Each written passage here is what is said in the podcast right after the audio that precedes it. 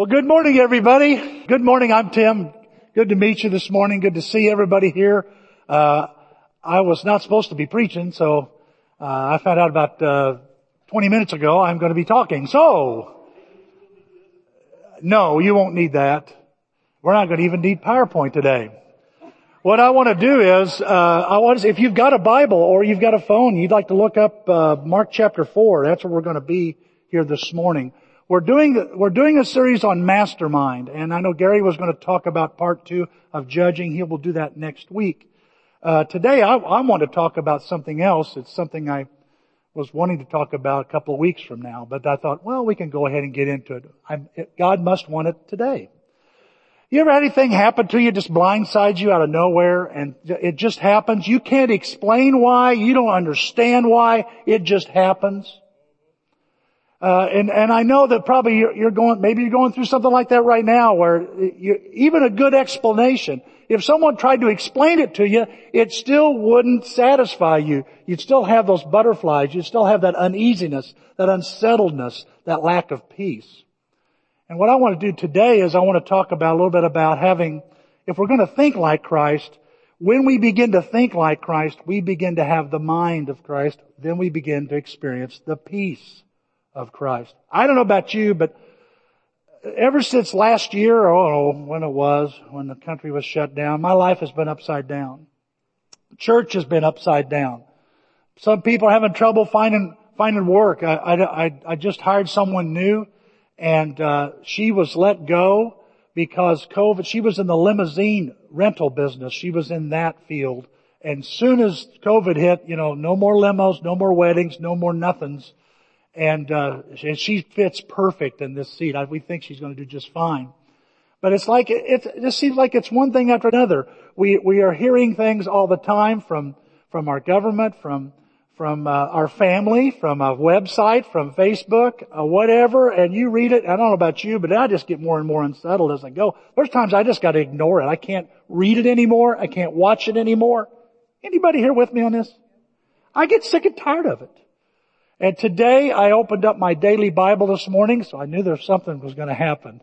I saw, I saw my daily Bible and it's opening there and it says, come Tim, come to me, read, read with me. And I'm reading about all the responsibilities in the temple. So and so who is the son of so and so, who's the son of so and so. And I'm like, this is not helping me, Lord. This is not helping me. You know, it's one of those. And then I read a section where David is talking about, you know, I'm just, I, I have emptied my treasury to build the temple. I want to build the house of God. I want to build it up. God's not going to let me do it. He's going to let my son do it. And I'm just so excited. I'm giving all, everything I've got. I've got, God gave me all the plans and I, and I'm just so excited it's going to get done. And he, and he asked the people, make a commitment to make sure this happens. Help my son after, after I'm gone to rule this land. And I couldn't help but think how David, a man after God's own heart, who, who understood how things get with life up and down and sideways, he centers himself around Christ. He centers himself around the Lord and he finds peace. He's able to think clearly when things are going topsy-turvy. And so what I wanted to do, I thought about this today, just the idea of, or this morning, uh, this idea of what is peace? What does this peace look like?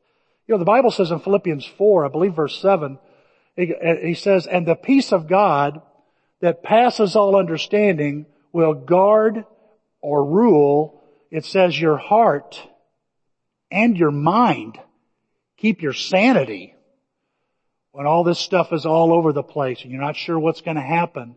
He says the peace of, and, he, and by the way, Paul is speaking from a prison cell, right? He's in prison. Talk about his life getting disrupted and messed up. And, and I don't know if he really understands, he, he doesn't have to understand everything. He just understands that God's giving him some peace in that prison cell. And so he's able to function. He's able to, re- the Bible says, he said just a few verses earlier, rejoice in the Lord always. I'll say it again, rejoice. How can he rejoice? Because he has the peace of God that passes all explanation, all understanding. I don't have to know why this is happening to me. I don't have to know, have somebody try to break it down for me. That's what Paul says. He says, all I know is the Lord is with me in the middle of this and I'll be okay. I don't know who needs to hear that this morning. I know I do.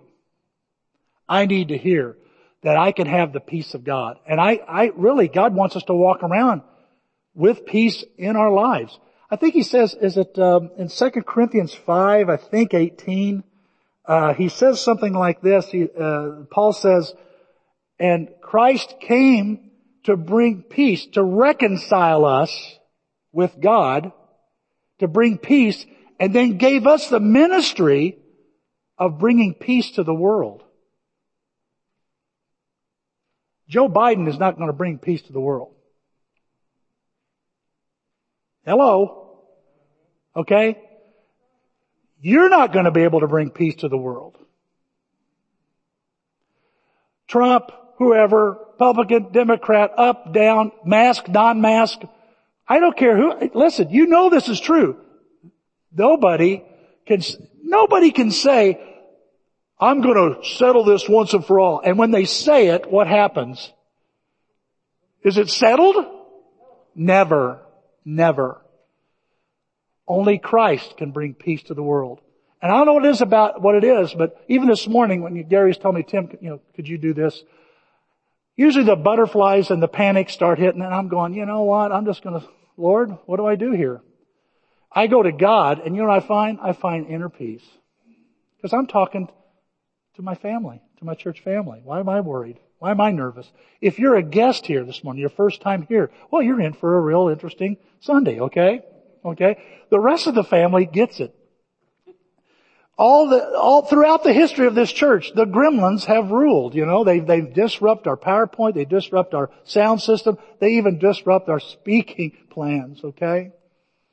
And you know that in our lives, it just typifies how disrupted sometimes our lives can get through all kinds of interruptions and all kinds of things. But listen, when you center your mind on Christ, you can experience the peace of God. Well, what's that look like? Well, there's no better story that I know of than in Mark chapter 4. And if you've got a Bible and you like to turn to Mark chapter 4, um, you can read along with me. Very interesting verse, very interesting words in this, this little chapter. Mark chapter 4 verse 35 through 41. And this is where Jesus calms the storm. Praise God. Praise God. It says that day when evening came, I mean it's getting dark. it says, he said to his disciples, let's go over to the other side. And leaving the crowd behind them, they took him, look it says, they took him along, they took Jesus along, just as he was in the boat. There was also other boats with him. A furious squall came up and the waves broke over the boat so that it was nearly swamped. Jesus was in the stern, sleeping on a cushion. The disciples woke him and said, Teacher, don't you care if we drown? He got up, rebuked the wind, and said to the waves, be, be quiet, be still. Then the wind died down and it was completely calm. He said to his disciples, why are you so afraid? This, what a question. Why are you so afraid? Do you still have no faith? And they were terrified and asked each other, they had a question, who is this? The wind and the waves obey him. How was Jesus able to sleep? That's what, I want to be able to do that. Have a, not, not just a good night. I would be able to be, just to be calm. You know, uh, this week is, uh, business has gone off the chain and we have crazy people calling us for crazy things they want us to do.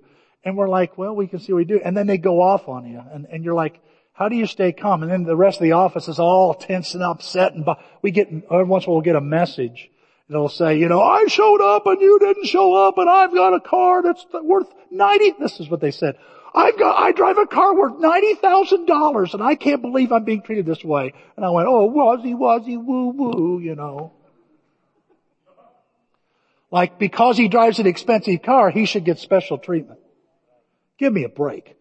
And everybody in the office is scrambling. What do we do? What do we do? Like, first, let's all just calm down.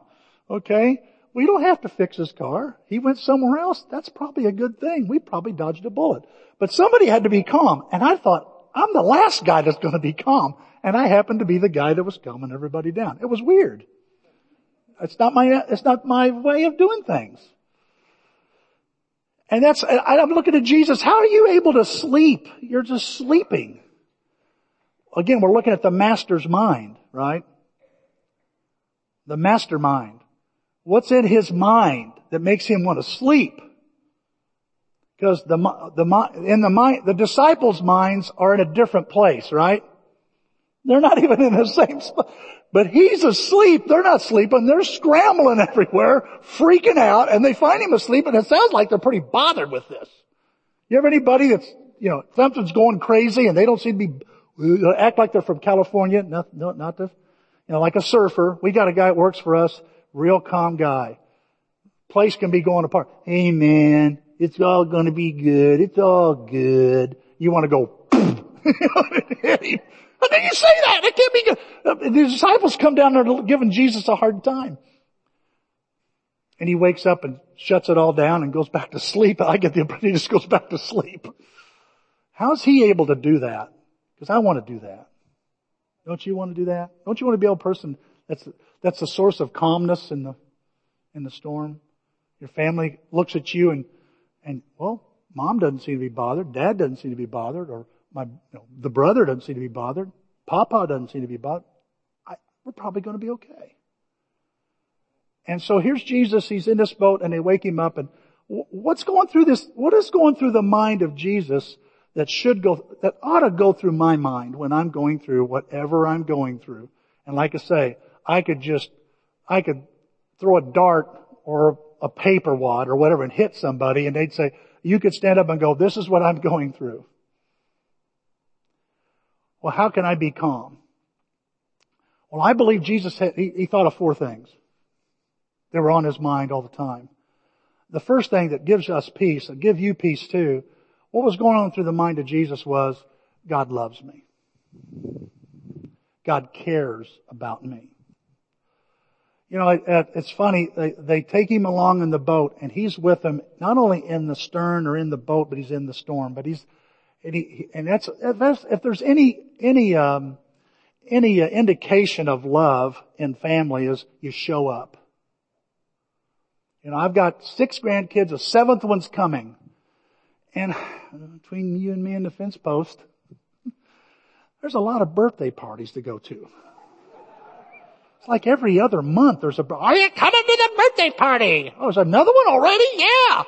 And I, there's soccer every night. They're swimming. They're going to go swimming. There's soccer. They're going to be in t-ball. And I'm like, what am I going to be able to do? And, and I showed up for the first time to a practice. I went to, there was no game, there was no score, there was only one colored jersey. I sit down, I'm the first one there, and there's seven of these high school students that are going to be there trying to herd these cats, you know.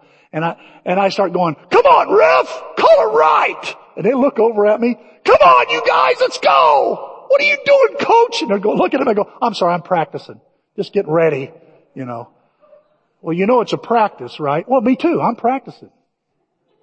I really did that. They looked at me like that was the craziest thing. But it's like now it's like, why would I go? Denise goes, now Tim, they're going to be practicing every Tuesday and Thursday. And I go, but Denise, I got, I got this, I got this. I know, I just want you to know. She knows what happens when she puts it in my head. I'm going to go. Why? Why does Papa show up? Because Papa loves Meyer and Mabry. Papa loves watching Carmody doing her thing or Nora making her way through stuff or, or, or watching, just watching, you know, uh, Ross kind of going and just walking around. I just like, I want to be, love makes people show up. Jesus is there in the boat. And I want you to know, God is showing up in everything you're going through right now. Aren't you glad? Does that give you a little peace? Gives me a little peace. No, you know, God's in it. He's in it through the whole thing. From the beginning to the end, God isn't going anywhere. He will stay with you. I remember one time I, I, uh, uh, kidnapped Nathan and took him to Baltimore to get a car. And he'd had no idea. It was after church. We went to the airport and I said, we're going to go to the airport. And what are we doing, Dad? Well, we're going to get something to eat. What I really did was bought two tickets to Baltimore, Maryland because I bought a car on eBay and we had to go to Maryland to pick it up for his birthday. He had no idea what was going on.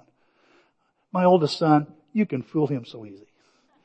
So we go to the airport and I get the bags out. You know, Denise says goodbye. She takes off driving.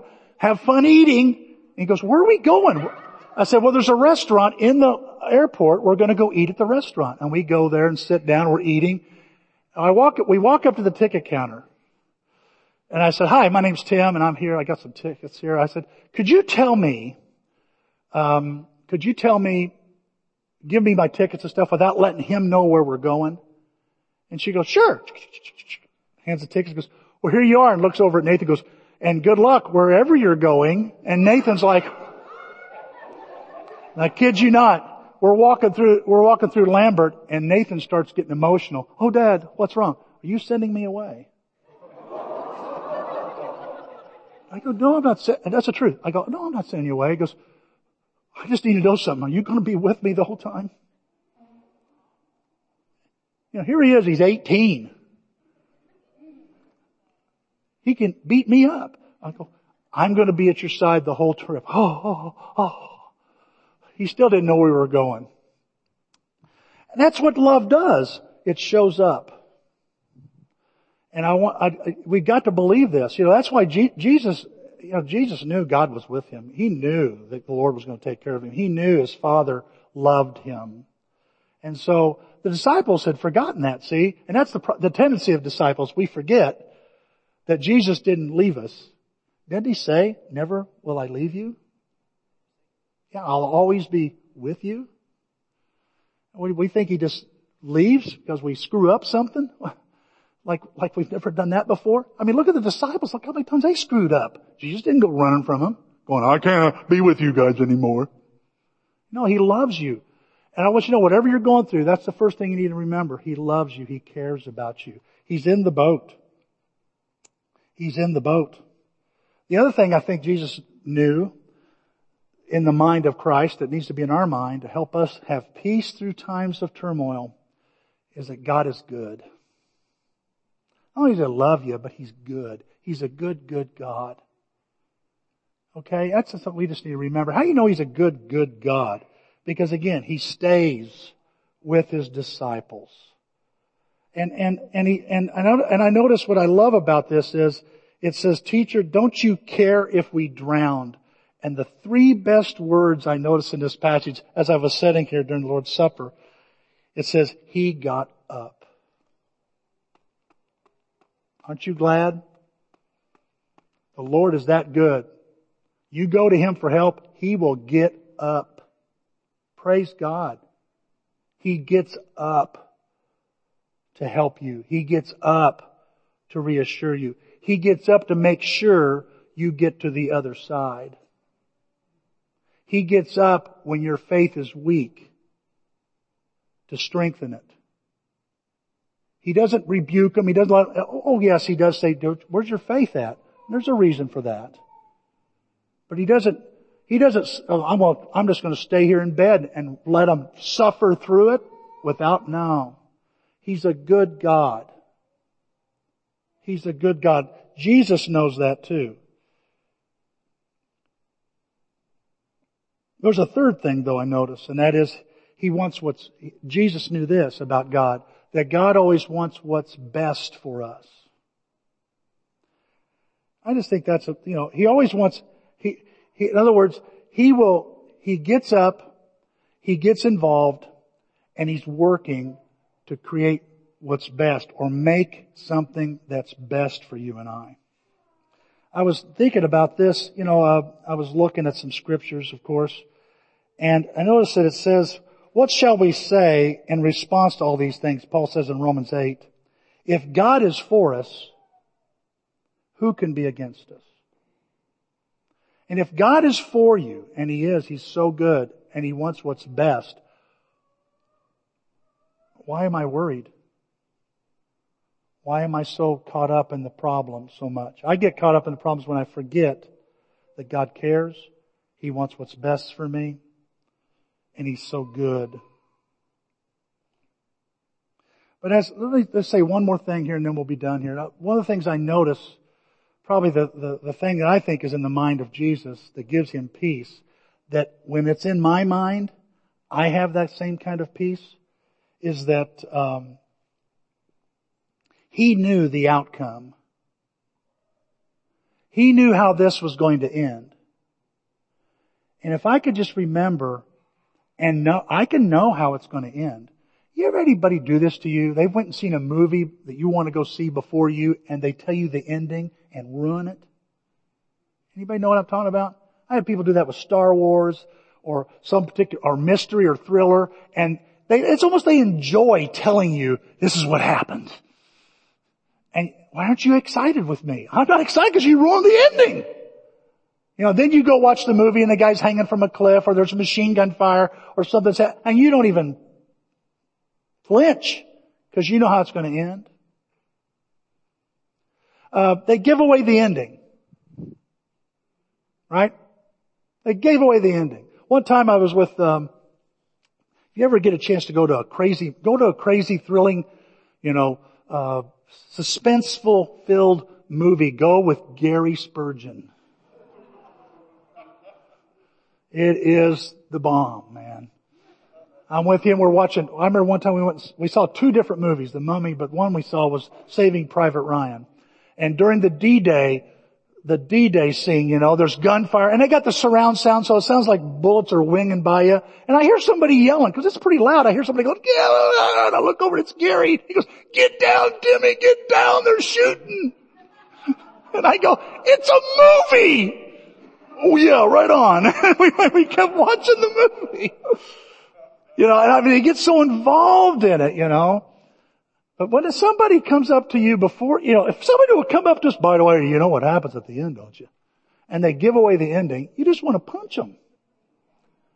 Because they just gave it away. That was the whole point. The ending is the best part of the movie. It tell, you know, everything leads to it. Well, Jesus He gave, gave away the ending. Right off the bat. He says, let us go to the other side. Let us go to the other side. What's he saying? We're going to get to the other side. We're going to be fine. We're going to get through whatever we're going to encounter. I mean, it's evening is coming. It's getting a little dark. It's getting, you know, in Sea of Galilee, the storms come just out of nowhere. Bam, here it comes. Everything's going crazy. Jesus is asleep. Why? Because he knows the outcome and he even told them ahead of time and they still don't get it. And before you're too tough on the disciples, what about you? See, my, my worst moments is when I forget the outcome. I forget that God's already give away the ending of, of how it's going to end. You're going to get through this, Tim. And, and besides that, he, there's going to be some things that he, God's wanting to teach me as I go through this stuff, and he doesn't want me to miss it. And so by giving away the, I guess the ending, it helps me be able to focus on learning.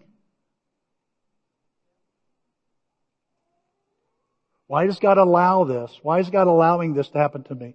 is it, not everything that happens to you and I is from God. It's sometimes our own hand or from evil itself. But why does God allow it? Well, is it, is some of it because there's something to learn, something to grow from, something to prepare me for the outcome? He says, why are you so afraid? He said, why are you, st- why are you afraid? Don't you have faith? He goes, man, if you had faith, you would know, you would believe and know God will take care of you. He does what's best for you. He'll never leave you. He's good. It's always going to end up being something good. And you're going to end up on the other side. By the way, did they end up on the other side? They absolutely did, didn't they? Here's what the Bible says here, a little passage here in Isaiah 26. And Isaiah says, God, you give true peace to people who depend on you, to those who trust in you. And I just want to, I want to urge you and I want to challenge you all here this morning to experience the peace that passes all understanding. It comes from a decision to trust and depend on God. When you start getting nervous, I remember Debbie Weiler one time said, said something to me about, she said I said it. I don't know. I just remember her saying it to me and said, uh, I heard it somewhere or she heard it. I don't know, but I remember the statement. Whenever you're getting scared, it's like a scarecrow. You come up to a scarecrow and wherever you see the scarecrow there, it's close to the good stuff. And whenever you start getting scared, whatever's happening, you start getting frightened, you are so close to the good stuff. And I want to challenge you all, trust the Lord. Let let him help you with your fear. Replace your fear with faith and trust him because he cares for you. He will do what's best for you. He's already told you the outcome. He's already told you the outcome. I love this last question as we close. It says they were terrified and asked each other, who is this? Even the wind and the waves obey him. You know who he is? He's the Prince of Peace, folks. That's who he is. And sometimes when we are talking to the Lord and talking, talking to Jesus, sometimes we gotta remember, that's the Prince of Peace I'm talking to. And he came to give us peace in the most difficult times. The question is, will you depend on him? Will you trust him? Are you trusting him? Are you going to him? And entrusting him to work everything out. Let's pray. Father, we thank you and praise you for being a God that cares. You care, you know, the Bible says we ought to cast all of our cares on you because you care for us, and that's true. And Father, you, you, your word says that you've loved us with an everlasting love. You don't stop caring. Even when we don't care, you don't stop caring. And Father, I know that some of us here this morning, we're going through some stuff. We're going through some inter- th- things that are disrupting us and interrupting our lives and quite frankly are just a pain to deal with. And Father, we, we get worried. We worry about our health. We worry about our kids. We worry about our job. We worry about our finances. We worry about, we worry about marriage. There's relationships, our church, our safety, our country. We bring all that to you, Father. We bring all these cares. And Father, as, as those are in our mind, we pray that we can empty, by giving them to you, we can empty our minds of these worries and let your peace begin to replace that worry and that anxiety. Father, I just know this. Every time I come to you, I leave better. I just leave more centered and better. Your word is so positive. It brings about such peace. When I'm around people that, that trust you, Father, they really, they encourage me, Father. And I know for some of us here, we need encouragement from stronger Christians. And, and Father, I pray that uh, we'll find that. You'll supply that.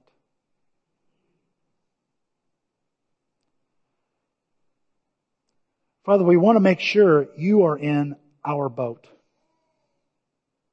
That you're in our life.